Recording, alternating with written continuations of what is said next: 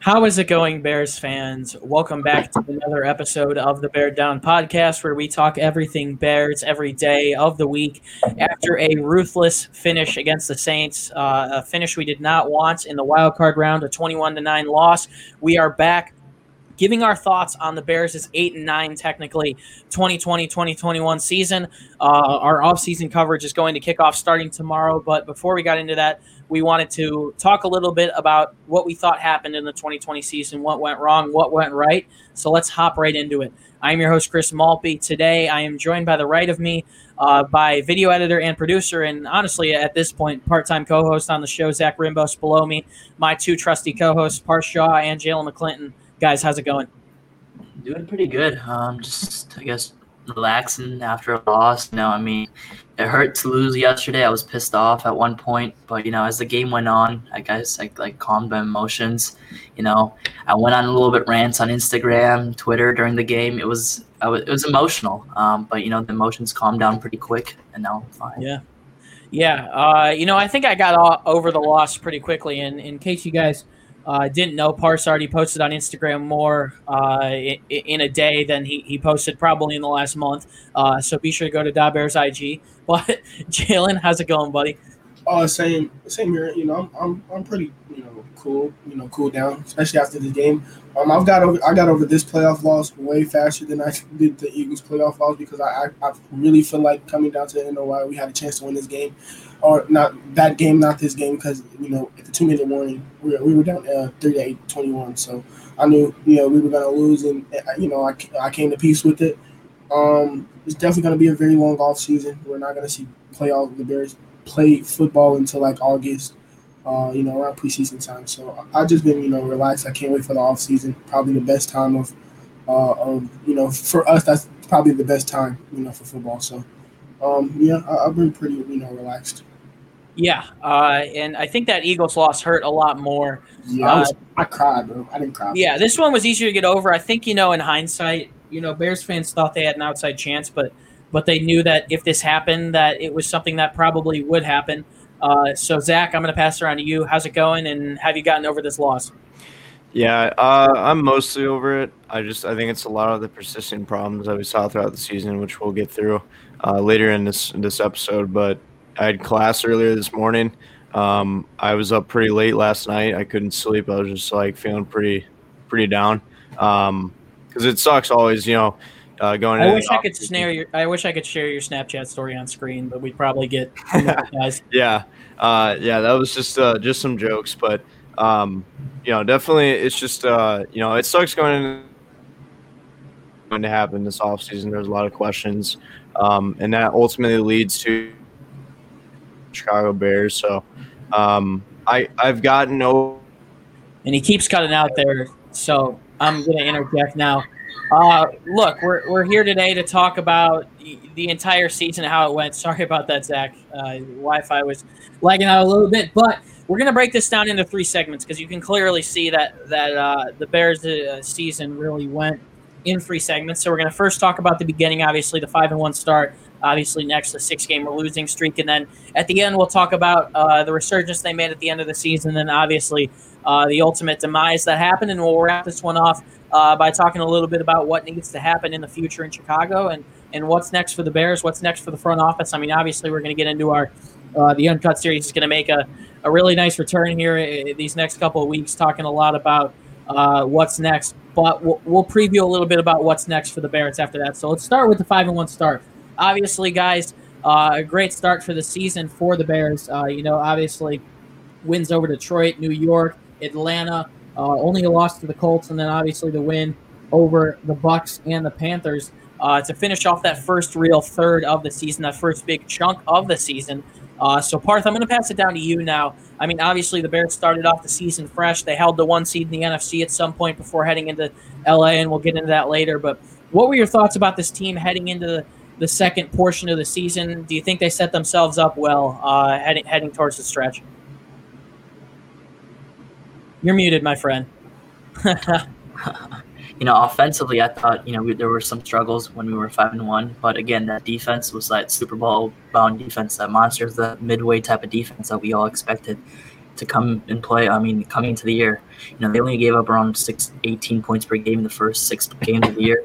They played really well. And then, you know, we made the switch to quarterback. You know, we went from Mitchell Trubisky to Nick Foles during the Falcons game, which eventually won us the game. At that time, it looked like a genius decision by Matt Nagy. And then, you know, Nick Foles did. I'd say he did win a game against the Buccaneers. I think he pulled that one out. I don't know if Trubisky wins that game. That was quite the win by Nick Foles. Definitely, probably is that Nick Foles. I think. Yeah, I'm gonna give credit to Nick Foles for that game. I think that was a big win, big gutsy win against Tom Brady. I thought we had a really good chance to make the playoffs. I knew we had some offensive struggles. You know, Nick Foles did have his struggles even when he was starting. Even though early on, I thought he struggled against the Panthers. Thought he even struggled against the Colts. So, you know, I expected him to even it out. But again, we see that not happening. But, you know, that's the second step into the season. But the Bears came out fresh, beat the opponents that they were supposed to beat, and we're 5-1. So. Yeah, beating who you're supposed to beat is definitely something that stands out there for me when you're talking about that first quarter of the season. Because, look, I mean, obviously the Lions, not a good season. Giants under Joe Judge first year almost made the playoffs, but that NFC East is not great.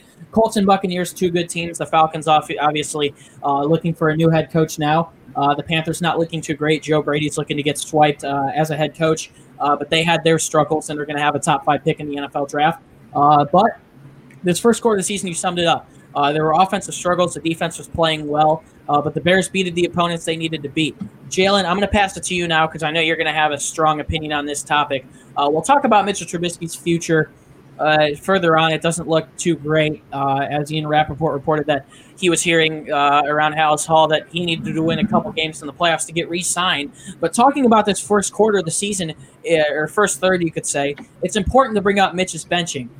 Because that was something that happened against Atlanta. And even though the team started off well with Nick Foles, you know, later on they could have done a little bit better maybe if Trubisky was in because we saw some pretty inferior play from Foles. So, you know, that's something that stands out to me out of this first quarter of the season. So I want to ask you differently. Give us your thoughts on that first part of the season.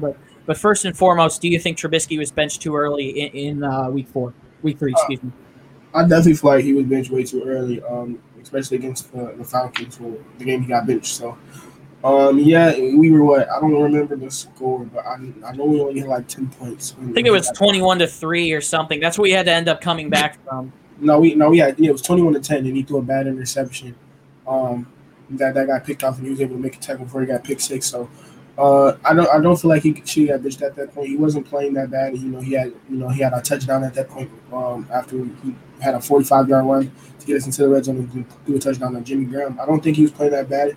The offense was stagnant that whole 3-game stretch before he got benched originally. So I didn't really blame it on him. I blamed it on not having a run game, consistent run game at that point. We were having struggles with the offensive line still. So I didn't think he got benched, but Nick Foles was able to come in. He led us to a win against a terrible Falcons secondary. So I guess I was grateful for that.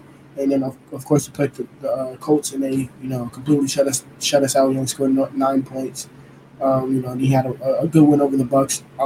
I don't know if Mitch gets a win against the Bucs. The Bucs have a very good defense. So who knows if Mitchell was a starter if we win that game or not? And then he had a win over the Panthers. I think Mitch still wins that game against the Panthers. Yeah, the team. But if Mitch was in that game, I don't think it was as close as it was. It was a 1-possession game. It came down to the last drive for the Panthers before Teddy Bridgewater threw a pick, and that's all because Nick Foles threw a bad interception after the Bears got a turnover in the red zone. So. Yeah, I feel like with Nick Foles, you're gonna get games where he looks good, but at the same time, you're gonna get in the same game he's gonna look terrible. I think he threw an interception in every game he played or every game he started for us, and that's not good at all. But we were 5-1 after 6 games. People were saying we're the worst 5-1 team of all time. We did have a very stagnant offense, but like Parth said, the defense was playing really good, and that's what led us to a 5-1 start. Yeah, an up-and-down season for Foles. It wasn't the greatest. He was 32nd in passing yards, obviously. Didn't play all the games of the season, 31st in touchdown passes, and also last in the league in quarterback rating out of all eligible players. So you have to wonder early on in the season. I mean, obviously, Mitch could have won some of those games. He could have lost some of those games. But that might have been, you know, the decision that, you know, the Bears could have been in a better place maybe if they kept Trubisky in. And they had some tight games against the Titans and the Saints and the Vikings. And, you know, you have to wonder if we kept him in that first quarter, the first third of the season, could it have gone differently? Zach, I want to pass it around to you and talk a little bit about the other side of the ball. The defense was playing very good to start the season. You know, the Bears had one of the best red zone defenses. We're forcing turnovers, one of the best 3-and-out percentages in the league.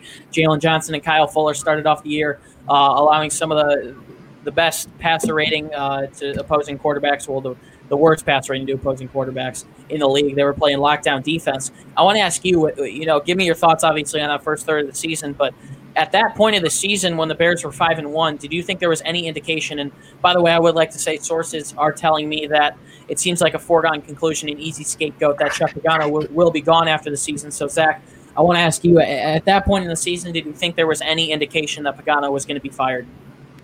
Yeah, I don't know about at the start of where the struggle started for the Bears defense, but if you definitely look prior to the injuries, which did plague that defense in the second half of the season with, you know, Jaylon Johnson was out a few weeks. And then, of course, Buster Skrine was out the past 3 games with the concussion.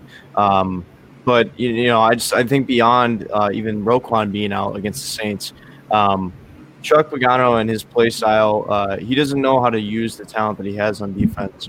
I've said it all year. I think he's neutralized Jackson and Mack. And, yeah, and I think, you know, Gibson had a great game against the Saints. But regardless, you know, Eddie Jackson obviously has not been what he was in 2018. He has not lived up to it. He had a decent year last year with Haha Clinton Dix next to him. But that defense, you know, was way better throughout the entirety of the season. It was consistent. The offense was the main problem last season. And now it's kind of like we're in a lingo. I feel like part of the reason that the defense regressed, is that I feel that the culture of the team right now is not in a good place. I think, you know, there's a lot of, I mean, we talked about it right before this. Mike Furry said it might be the worst wide receiver core that he's ever been a part of on the team. Yeah, Allen Robinson saying the Bears had 365 days to get a deal done and didn't. I mean, I think you have a good point that Matt Nagy might have lost the locker room after that 6-game losing streak. And even though they ended up winning, you know, maybe the team didn't feel that they deserved to be in the playoffs at 8-8. I feel like it just has to be a lack of commitment for a lot of the players. I think, and I think that starts with coaching. I think Chuck Pagano, again, lost lead of his defensive players, which also is Matt Nagy's part. But, you know, I just think overall the team had a mentality that was, you know, they don't have a championship mentality, and I think that's part of the problem. But the defense regressed severely, and that's where the source of the problem started for the second half of the season for the Bears. Yeah, and that defense was strong those first 6 weeks, but then after into our next segment, you know, it went downhill. You know, the Bears obviously went, I believe, in Week 7 to face the Rams on Monday Night Football, got absolutely shut out, following by losses to the Saints, one that they probably could have won. Foles had a chance to lead him down the field at the end, got to, you know, around Saints territory, ended up having to punt, and then Will Lutz ended it off. And then the Titans, Vikings, and the Packers before the Bears won again a couple of weeks later, and the Lions, before the Bears ended up winning again, not until December against the Texans. So we look at that, you know, a stretch from about mid-October to mid-December where the Bears didn't win a game. So, Parth, I want to circle it back around to you. Give me your thoughts on, you know, that second part of the season, that 6-game losing streak. And do you think, you know, I feel like even if the Bears won 1 or 2 more of those games, they could have been in a lot better position here. So what do you think went wrong in that 6-game stretch? Matt Nagy, you know, he lost that locker room, like you guys said. The team didn't trust him, especially after benching Trubisky. It looked like a good move at the time, but, you know, the 6-game losing streak proves otherwise. You know, the offensive line was struggling. You know, the Bears had Rashard Coward in there. Guys like Alex Bars were still not playing. Sam Mustipher wasn't still in there. So the offensive line was still struggling. They decided to keep that offensive line intact and not, you know, move on to the guys behind them who could have tried and even played better. Like Mustipher and guys that we see playing now. Much better, and if they played that earlier, I think Nick Foles would have looked a lot better in that offensive line and that system. But again, the Bears did not do that. They struggled. Nick Foles was a statue in the pocket, and with that offensive line, things got bad. The Bears couldn't put up points. Basically, the worst offense in the league behind the Jets. The Jets were the worst team. I mean, I guess the second worst team in the NFL, but the worst offense in the NFL. And the Bears were quite 31st in the NFL at everything too, until that four-game streak that Mitchell Trubisky came in and made the offense look better. But until then, the offense was terrible. The defense started going on a decline. The guys started playing a lot less harder. I guess they gave up a little bit, and things just got bad. I don't know. There isn't much to say, especially losing those close ones to the Saints. I think that game really hurt the Bears mentally, and it definitely and the Vikings as well, because you came out half with the lead and just absolutely blew it. Yeah, losing those close ones definitely hurt the team and took a mental toll as they were losing more and more games. 6-game losing streak definitely cannot happen again. And usually coaches are fired if something like that happens. And we'll see what happens in the future of Matt Nagy in Chicago. We just saw Doug Peterson get fired by the Philadelphia Eagles, and he won a darn Super Bowl 3 or 4 years ago. Yeah. We'll see if the McCaskies hold their team to as high of standards. It should be interesting. We'll get into talk about that later this week. But Jalen, obviously, that middle stretch of the season, we saw the demise of Nick Foles. We started seeing some sloppy play. And when Mitch came back in against Green Bay, we saw a little bit of rust from him. The offense looked better, but it obviously wasn't enough. And Aaron Rodgers is a different beast, and we respect him here, and we always will, even though he seems to be the demise of us every year. I want to ask you, Jalen, obviously we saw Mitch lose to the Packers and then a bad one against the Lions. I want to give you another QB-oriented question. So do you think Mitch should have been brought back earlier, and at what point do you think the leash should have been caught on Foles and Mitch should have been brought back in? So my question is yes. Mitch definitely should have been brought back we were on a 4-game losing streak when Mitch came back. So I would say after the Rams game, because Nick Foles did not play good in that game.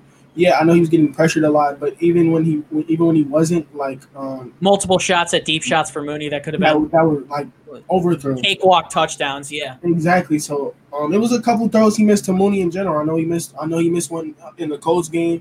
He missed one in the Buccaneers game. He was missing a couple throws in the Panthers game. In the Rams game, he missed two. Yeah, that's what I'm saying. Nick Foles was supposed to come in and make this offense look fluid. And was highly touted for being able to make those deep throws at a better rate than Mitch. He was supposed to be. He was supposed to be a more accurate, thrower when it comes to down the field than Mitch was, and that wasn't true at all. So I definitely feel like after the Rams game where we were shut out on offense, I think we were. No, we had 3 points, but 10 points in that game. Yeah, the only touchdown came from the defense on the fourth. Eddie Jackson, that Eddie Jackson recovered. So we got shut out from a touchdown. In that Rams game. And yes, the Rams have a very good defense, but we were in the red zone a couple times, and we didn't execute. I know we got stopped one time on 4th and goal, and didn't get no points at all. So I definitely think after that Rams game, Mitch should have been brought back in. But it is what it is. We still made the playoffs, but I definitely feel like we would be in a better position right now if Nick Foles didn't go on a 4-game losing streak before Mitch came back in. Yeah, and, it's so many ifs, ands, and buts if Trubisky came back in. But at some point, the play from Foles got too bad, and I think Bears fans realized that whatever quarterback they shifted to, it wasn't going to be great. Before you talk, I don't even know if Nick Foles didn't get hurt. Who knows? He might still be. Absolutely. I think he was benched because he got hurt, because he couldn't play against Green Bay, and then Trubisky played well enough, and Nagy was sort of like, well, F it. It doesn't matter who we go with at this point. The middle of the season got quite ugly for Nick Foles. Zach, I'm going to keep it on a defensive question for you.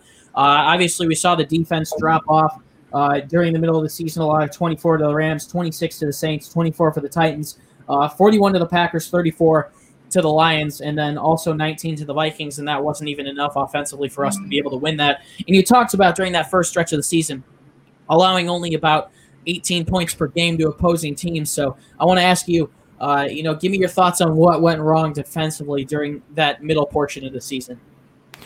Like I was saying, just before all the injuries and stuff, it was the whole season. It was the bend, don't break mentality. It was the let them get down the field on you, and then we are the best red zone. And then you can't keep up with that whole season. You have to. The pass rush this entire season, I think, was very suspect. I mean, it did come out later in the year that Robert Quinn was dealing with some turf toe, which did make sense, but the pass rush wasn't able to get there all year. It was very underwhelming, and it sucks seeing Leonard Floyd go to the Rams and be able to do what he did this year. 10 sacks. Which is more than Mac this season. But, I think that also relies and comes down to Chuck Pagano's defense, man. With Fangio, you could tell all this talent on the team. He correctly knew how to use it, and I think that's the problem with Pagano is that even with Robert Quinn underproducing, Khalil is not used to his full potential. Obviously, when you are scheming against the Bears, you want to shut him down at all costs. So obviously that's a game plan. But again, I think most of the problem is that it was that bend don't break mentality, and you can't stick with that for the entire season. If you want to be a great defense in this league, you can't let them run you down. You'll get tired, especially when the offense isn't producing like ours wasn't. The defense gets tired. It's on the field most of the time, and it's getting ran up on until the end zone, and then they finally shut them down or force a field goal. And you can't stay with that the whole season, and you saw that, and that's when it started dropping off. Yeah, I think in the middle of the season, too, is when the Bears started giving up more explosive runs, and you could see that they were missing Eddie Goldman. I think through this later portion, and we'll talk about it later, we saw a big resurgence of Bilal Nichols, and I'm sure Zach will mention that, and I'm confident in Nichols moving forward because, frankly, I'm going to say right now I think Akeem Hicks is not a Bear past this season, whether or not that's a hot take. But we saw them getting gouged in the run game. It opened up the pass game for opposing teams. And Jaylon Johnson struggled a little bit throughout this stretch. I think it's a really good rookie year for him still. One of the top players in the league with pass breakups. Still hasn't gotten that first career interception. But injuries started to struggle us, and as we face better QBs down the stretch, Zach mentioned it, you really realize that Chuck Pagano cannot scheme, especially in zone, especially on big downs. I feel like throughout the year, it seems like, especially through that stretch, third down seemed like a given, and it seemed like a given yesterday against the Saints, no matter how long it was. If it was 3rd and 4, 3rd and 11, 3rd and 15, it seemed pretty easy for opposing teams, especially good quarterbacks like Ryan Tannehill, Jared Goff, Drew Brees, Aaron Rodgers, Matthew Stafford, as well as Kirk Cousins, who's played some decent ball this year, even though the Vikings didn't end up having a great season. So that's worth noting.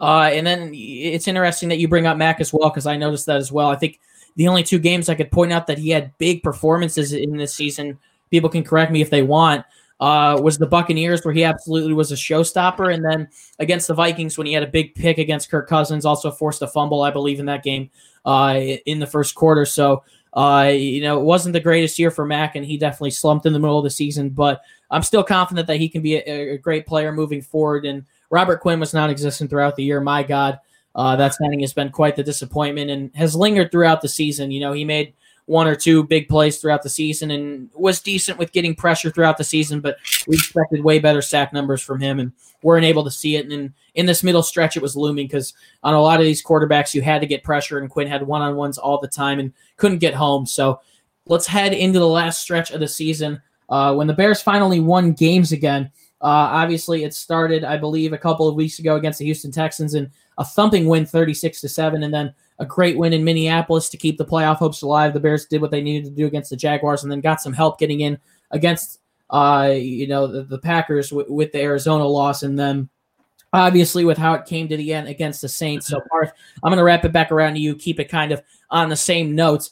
Taking a look at how this season closed off, I believe the Bears in their last 5 games were 3-2. So what did you think about the end of the season? And just give us your thoughts about how it wrapped up. I mean, obviously not the end you would hope, but kind of with how that 6-game losing streak ended, the end you would somewhat expect. It was kind of like the beginning of the season. It was beat the teams you're supposed to beat, and that basically got the Bears into the playoffs. It was kind of a mixture of the two, because it was like the Bears struggling against good teams but beating the teams they were able to beat. It kind of showed you that the Bears were a middle-of-the-road team but probably didn't deserve to be in the playoffs, in my opinion.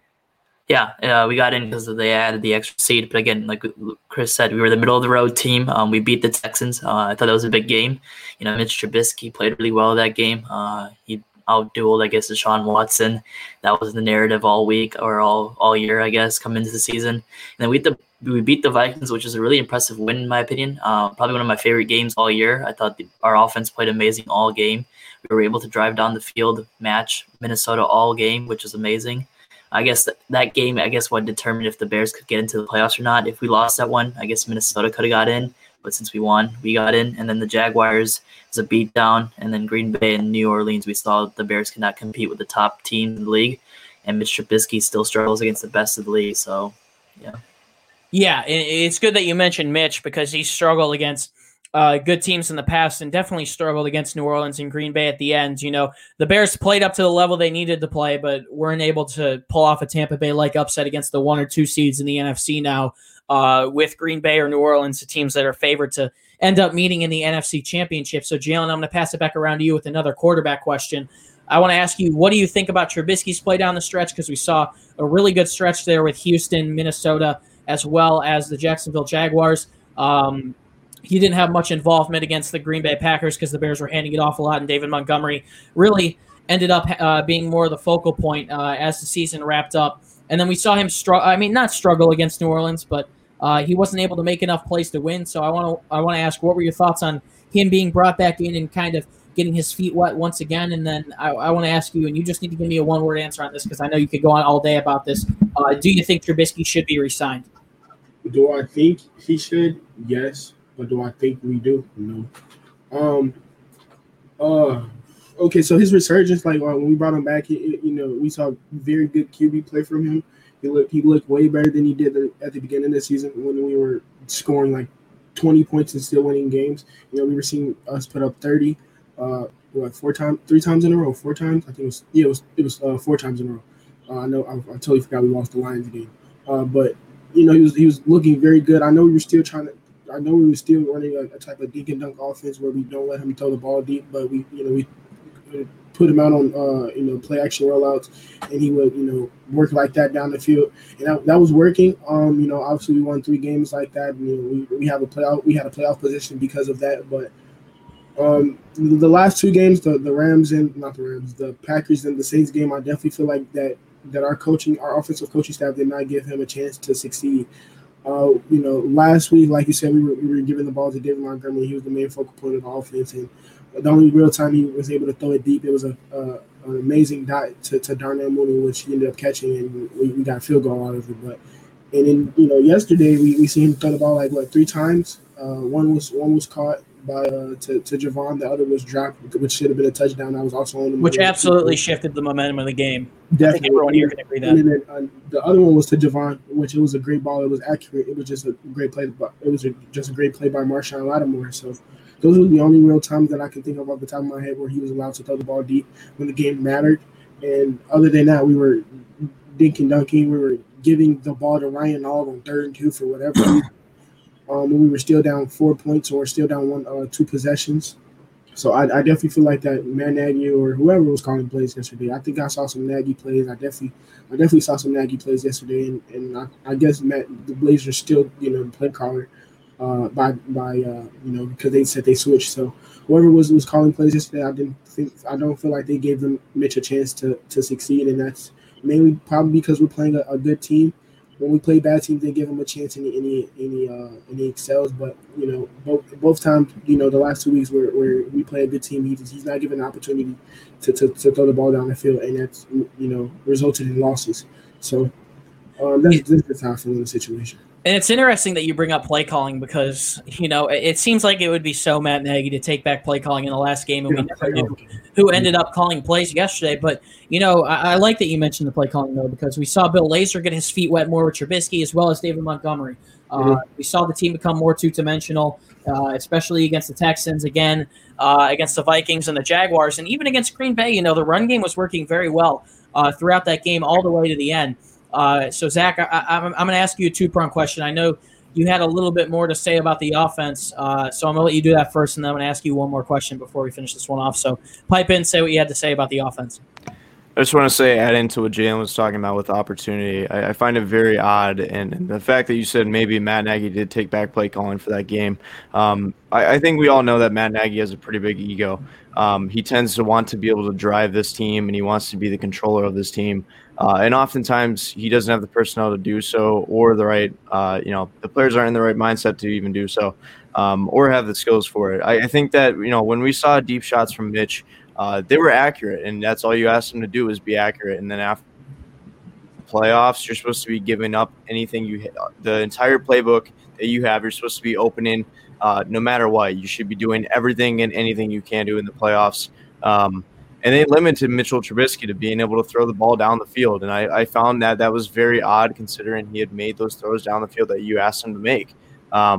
One of the other balls that he had was a good play, like Jalen was saying, to Javon Wims again, and then obviously the dropped touchdown. But I find it very odd that he was limited to his play in a game that was especially playing for his contract too. It's something definitely to look at. Yeah, and Zach, I'm going to come right back to you now, because obviously this last portion of the season, we really saw the demise of the defense and saw them start playing really poorly. I mean, even against Minnesota, it was a pretty poor game defensively. And, we did see injuries. We saw Roquan go down in this huge game against the Saints. We saw Jaylon Johnson out for basically the last third of the year, as well as Buster Skrine, who was knocked into concussion protocol, but I'm pretty sure he was just told you're not coming back. So I want to ask you, Zach, what went wrong with this defense throughout this last stretch? And you mentioned it in the last portion where we talked about defense. I think the last two-thirds of the season, we saw the defense steadily decrease. We saw some players step up still, but some players definitely decreased. And I want to ask you, I just asked Jalen whether or not Mitch should be brought back, and I want to know, what do you think? Should Chuck Pagano be brought back? Oh, absolutely not. Chuck Pagano should be 100% out no matter what. It sucks for him. Obviously he came from Indianapolis. I liked him as a head coach at Indy, but it's just a different scenario, and he did not do well for us, at defensive coordinator. And I think that the talent on this team, like I said, the fact that he's not able to use it, the fact that it dropped off so bad in the middle of the season, they gave up games like Detroit, where Detroit had 450 plus total yards on us in a game that might have been Matthew Stafford alone. Yeah, it could have been. I don't remember the stats specifically, but I know Matthew Stafford had over 400. I think he had over 400, so, which is ridiculous. That should never have happened. Especially when you have the lead, and the Bears offense kind of let it happen in the fourth quarter. They didn't put up with it. But you couldn't even blame that game on the offense, to be honest. Regardless, I just think it's what I was saying earlier. I think that the problem with this team right now is the mentality. I think a lot of the players gave up halfway through the season. They went on that 6-game losing streak, and I think a lot of them lost that motivation, that fire to want to be able to compete. That's a championship mentality problem. I think, Mitch is one of the – in my opinion, Mitch is one of the only players on this team, along with Mack and Robinson probably, Akeem Hicks, Roquan, who have that championship mentality. They want to go beyond their measures. I think that a lot of the other players are limited. They're just there to be there, and I think that's the problem with this team.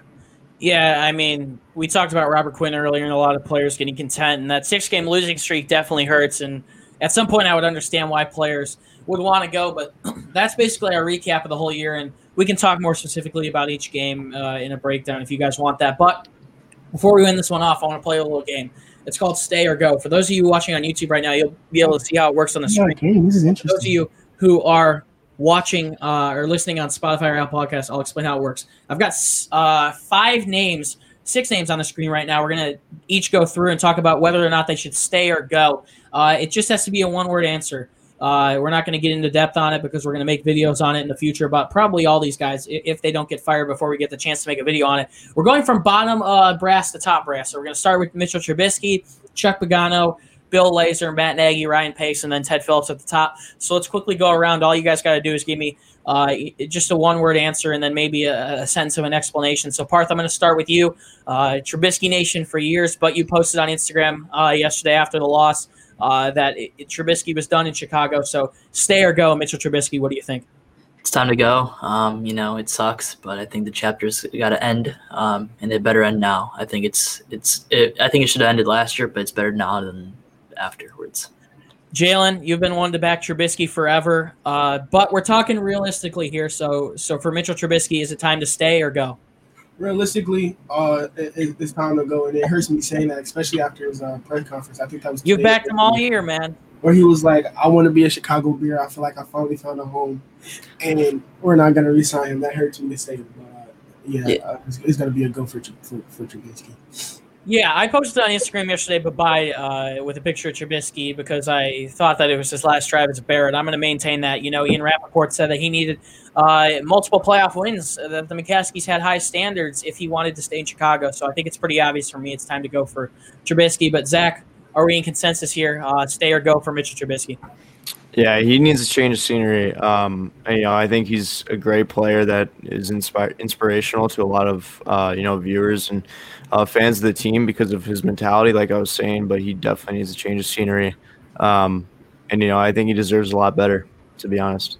Yeah, we can go back and forth all day about the Bears and how especially these two guys on the screen, as you can see, for those of you watching on YouTube, two of the last three guys may have screwed him up.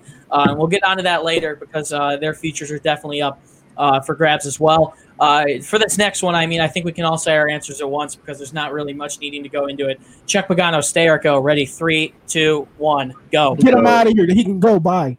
All right. Next up, we've got Bill Lazor. This is an interesting one because I would say as his tenure as calling plays, I think was more positive than negative.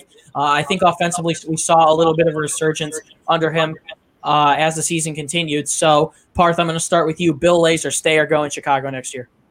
So this answer, I guess, would feed off of my head coach answer, and it would be up to whatever that new head coach would want to do with Bill Lazor. So for now, stay. Yeah. All right, Jalen, and I think that's a pretty good answer. I'm going to agree with you, Parth. I'm going to say stay for him. And obviously that shows what me and Parth think is going to happen at the GM position. But I think whoever may be next to GM is going to be able to decide what happens to his coaching staff. So I'm going to say stay right now for Bill Lazor, but that one's to be determined. I'm going to say TBD on that one. Jalen, you agree with us there? Yeah, when you say he needs to stay? Or do you think he'll stay in – What do you think? I'm not going to talk about what I think about Nagy, Pace, and Phillips until we get there, but I definitely feel like he needs to stay. I was kind of iffy on bringing him in because he really didn't do nothing with the Dolphins and with the Bengals when he was the offensive coordinator. Well, he was like decent. He was solid with Miami. Yeah, solid, but like it wasn't top 10. And I would say he was solid here as well. Yeah, he was definitely solid. So I didn't have high expectations for him coming into the season. I didn't think he was going to end up calling plays, but I didn't feel like he needs to stay. He was able to use Mitch to his strengths, and he turned David into a 1,000-yard runner on the last month of the season. So I definitely feel like he can do something. Zach, do we have a consensus here? Bill Lazor, stay or go? Yeah, I mean, like Parth was saying, it's definitely dependent, but the way he changed the offense, despite how historically poor it was at the beginning of the season, I think it's definitely something that is worth noting. But yeah, I'd say stay for now. Yeah, let's move on to Matt Nagy now. This is probably the most intriguing one. I'm going to start by saying I think go, but realistically, I think he stays. You take a look at his record. He's made the playoffs 2 out of 3 years he's here. He has a winning record. Above 500, it's tough to get rid of someone like that. But I'm going to say go because look at what the Eagles just did with Doug Peterson, a 2017 Super Bowl champion coach who hasn't lived up to standards recently. And the fact that you get to the playoffs 2 of 3 years and aren't able to win one game and still had inferior play, I would say, throughout 2020, I think Matt Nagy needs to go. But realistically, I think he stays. But once again, we'll get on to Ryan Pace, but I think it's going to be up to a new GM. The future and the fate of Matt Nagy. So, Parth, I'm going to pass it around to you. Stay or go, Matt Nagy? This should be an interesting one. I'm going to say go. One question I'd ask Matt Nagy is, can you beat the Green Bay Packers? And he can't. And for that reason, I feel like he needs or any team that made the playoffs this year. I think the only team that made the playoffs this year that the Bears beat was the Tampa Bay Buccaneers. Lost to Green Bay twice, lost to Tennessee, lost to New Orleans, and lost to Indianapolis. So. And the Rams, yeah. Yeah. So the Bears definitely cannot beat teams over 500, and I think that for that reason, I think he deserves to leave. He hasn't done much, even that 12-4 season. It was kind of spoon-fed by Vic Fangio's defense. That defense was outstanding that year, and it really helped that record to be 12-4. Last year was an 8-8 year, but with a bunch of ups and downs. Same situation this year, and he was allowed to bring in Nick Foles. And he said things would get better. Things never did. And for that reason, I think it's time for Matt Nagy to go. And we're going to make a big video on Matt Nagy. And I'm excited to make that video. You know, I really lost respect for Matt Nagy after benching Mitchell Trubisky and a lot of other reasons. But I think the Bears, if they want to, you know, be aggressive and show that we aren't okay with just getting into the playoffs, you got to fire Matt Nagy. If the McCaskies want to show that they're not content with what's happening, yeah. I'm hoping that they're turning the corner and realizing that. And by the way, I don't think we'll see any firings or anything for about a week. We saw it take a week for the Eagles, and it takes a little bit for these teams to talk things out. But there were reports this morning by numerous sources that there's deep discussions right now at Halas Hall about the future. So I definitely think some changes will be made. But I got to agree with you. I think if the McCaskies want to show that they're about winning and don't want to stick in this spot of just being an average team or below average team, I think Matt Nagy needs to go. So, Jaylon, I'm going to pass it around to you. What do you think about Matt Nagy, stay or go?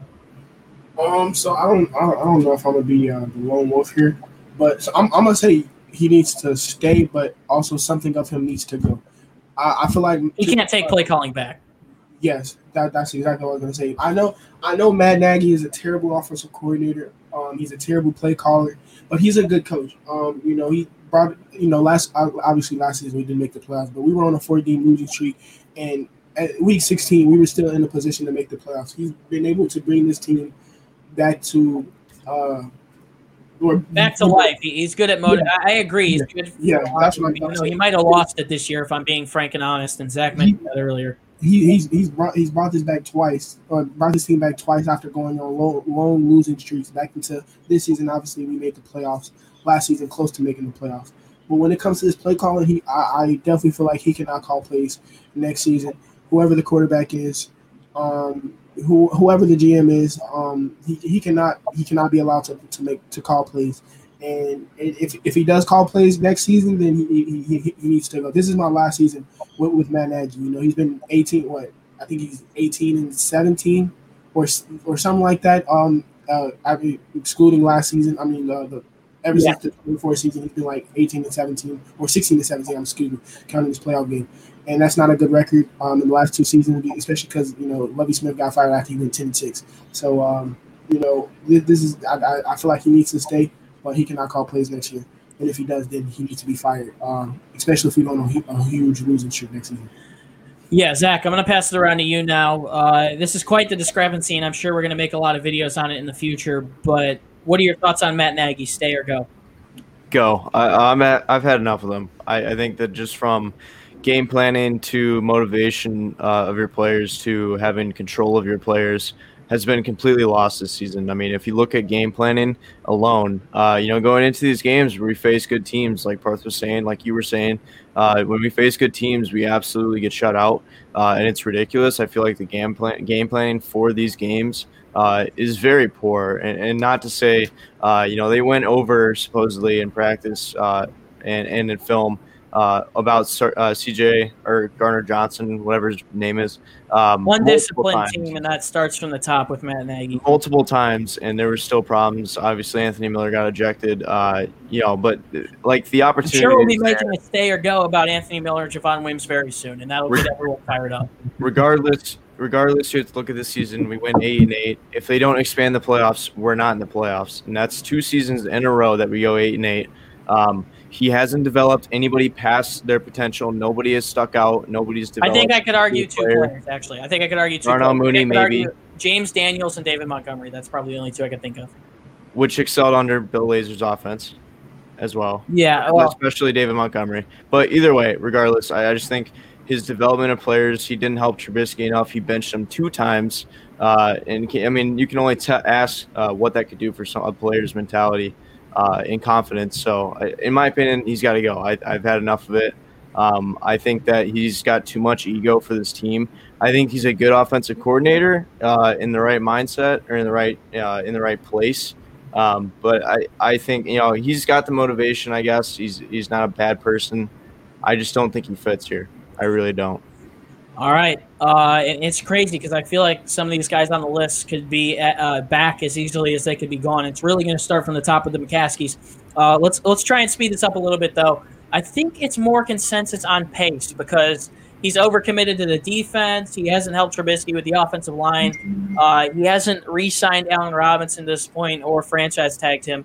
So I'm just going to say let's do this as a consensus. I'm pretty confident on what you guys are all going to say. So we'll let anyone explain if they say yes, but let's do this. Ryan Pace, stay or go. 3, 2, 1, go. Go. Stay. Okay, go for it, Jalen. So I know this is once again gonna be like I guess technically this is a hot take, especially because everybody else said go. His draft class this year contributed to us winning games. You know, Darnell Mooney was our second best wide receiver. Jaylon Johnson was our second best corner. We see how bad him being out impacted the team or the defense, prospectively. And then last year, he drafted David Montgomery. He's one of our second best players on offense. He's been a real hit or miss in the draft. I think he's been a real hit or miss. Yeah. I feel like he's getting better. This last draft class, especially at finding offensive talent. Especially how limited his draft picks were. We didn't have a first round pick this year. Yeah, 2 starts in the second round. Yeah, but see, he's had 3 chances.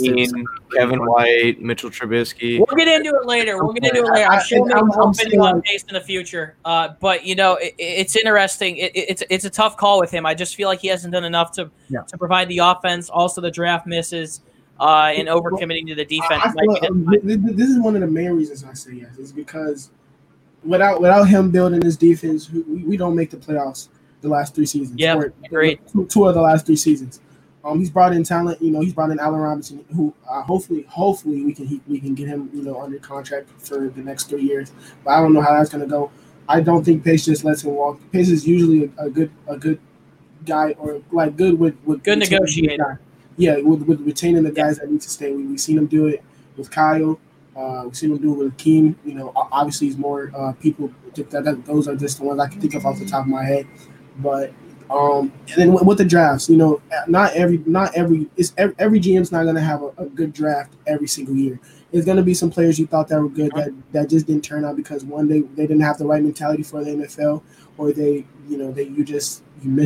you misinterpreted how they were as a player.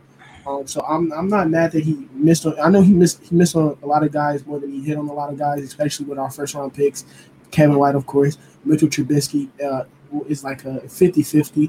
He led us to the playoffs twice, but he's obviously not going to be here next year. Leonard Floyd, even though he's a good player with the Rams, he really didn't do much with us, but you've seen the talent in Roquan Smith, who probably his best first-round pick he's had since he's been our GM. But he's also found a lot of guys in the mid-rounds. Eddie Jackson, I know a lot of Bears fans are mad about him right now, but he's a 2-time Pro Bowl, 1-time All-Pro. Found Tariq Cohen, he's an All-Pro. David Montgomery, Roquan Smith, stuff like that, so... Yeah, a lot of guys in the mid rounds that contributed to this team since he's been a GM. So that's why I say yes, but I definitely think he has a sure release next year, especially because he missed on the quarterback. And when you're a GM, you cannot miss on the quarterback, especially when you trade up for him. So if you draft another quarterback this year, and I don't depend on the quarterback to lead us to a good season next year. I definitely feel like we try to bring in another veteran and have that quarterback sit behind them, because this is probably Nagy and Pace last year. If they stay, you don't get a year after this if you fail. So I said yes, but I'll only give them one more season. After that, if we don't exceed or if we don't meet expectations, then I definitely feel like he's let go. Yeah, and then we've got, and Jalen predicts Nagy and Pace will stay, and that is a hot take with what's been happening recently.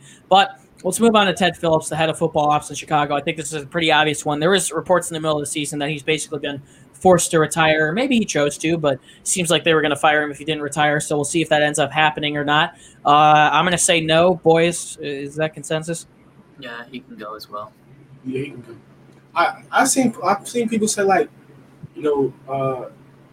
what's the word? Like promote like Pace to president. No thanks. I don't think Pace needs any more power. And then have him bring him in the GMC. I wouldn't be opposed to that, but at the same time, that would mean Pace would probably get less control. We're rambling on way too much, Zach. Ted Phillips, what do you think? Dang, we've been going for almost an hour. Yeah, this is what I'm talking about. This is what I'm saying. It's the mentality thing, and he's an accountant. He's a guy. He doesn't know that much about football. He's not. And his last 2 GMs are Ryan Pace, who's been more good than bad, and then Phil Emery as well, who signed Cutler to that horrible contract. Yeah, and that's the thing with Pace. I don't even think I got to speak, but very briefly, anyways, it's his mid round to late round picks are exactly why I would keep him. But his problem is his offensive talent. He doesn't hit in the early rounds, which sucks. But it also comes down to development as well. But I think it starts up at the higher people, which is Ted Phillips. I don't think he has a football mentality, like I was saying. I think you need to get somebody. I think you need to get someone young who's more statistical and somebody who really, really wants to win. Who's got itch. They come in, they're no nonsense. They want to get things done, and that's not who Ted Phillips is to me. That's not who he is. All right, well, that'll pretty much do it for our very long 2020-2021 seasonal review and a bit of our thoughts about the future. Our off-season content is going to start tomorrow, so be sure to come back, subscribe, and like if you made it this far in the video on YouTube. Also subscribe, follow us on Spotify, Apple Podcasts if you made it this far. If you want more content from us, we're kicking off our off-season coverage very soon on our website, BearDown.com, NFL Draft, free agency coverage, also talking about some firings for sure on there as well as recapping our thoughts on the season, so be sure to go check out our website if you have any time. We just revamped the whole site, looking really good on there, and there's a ton of people that work very hard behind the scenes. If you'd like to find us on social media, we're at Bear Down on Instagram and Twitter. We're definitely going to keep up the content on there, give you sneak peeks of what we're posting. We have a lot of fun stuff planned for this offseason, and we're excited because the offseason was really big for us in 2020, so hopefully 2021 can serve us well again. And finally, you can find the links to all of our social media pages down in the description. Our Instagram and Twitters are all four of us. Are definitely worth following. We're active on all the platforms. You can see our thoughts on professional sports, on other things Chicago, and it's definitely worth checking out. Parth Shah, Jalen McClinton, Zach Rimbos. Longest video we've recorded in quite some time, but it definitely needed to be done, talking a little bit about the future and the entire season. So any last words before we close this one off? Yeah, it was fun. It was a long video, but enjoyed it. I'm going to keep it short. It's gotten way too long. I usually watch all our videos. I'm not going to watch it. Zach, any last words? I feel like you don't even get to be able to speak on everything you want to say. But I feel like we could ramble on for like 5 hours. I could talk about that too. Either way, man, it's always fun to get our thoughts out there, let other people know what we think and ask what they think. So, it's always enjoyable. Yeah, and I would like to say for all of us before I close this one off, I said it yesterday at the end of the live stream, we thank you guys for the support throughout the entire season. While it didn't end how any of us wanted to, it was still a very eventful season. You guys kept coming back and supporting our content, and after 2020 and how tough it was and how that season ended, it's not going to discourage us. We're going to keep posting every day of the week, and we want to differentiate ourselves and keep coming to you guys with the best content on YouTube, on Spotify, and on Apple Podcasts. So be sure to join us because we're going to keep coming back to you. But it's been a pleasure to be your host, guys. Once again, my name is Chris Maltby. Bears fans, as always, do us a favor. Try and get over this season. There's a lot of hopefully entertaining stuff to come up soon. And as always, stay safe and bear down. We will see you guys back soon. I'm sure the Uncut series will make a very good return. And that's pretty much it for us, guys. See you guys. Peace out.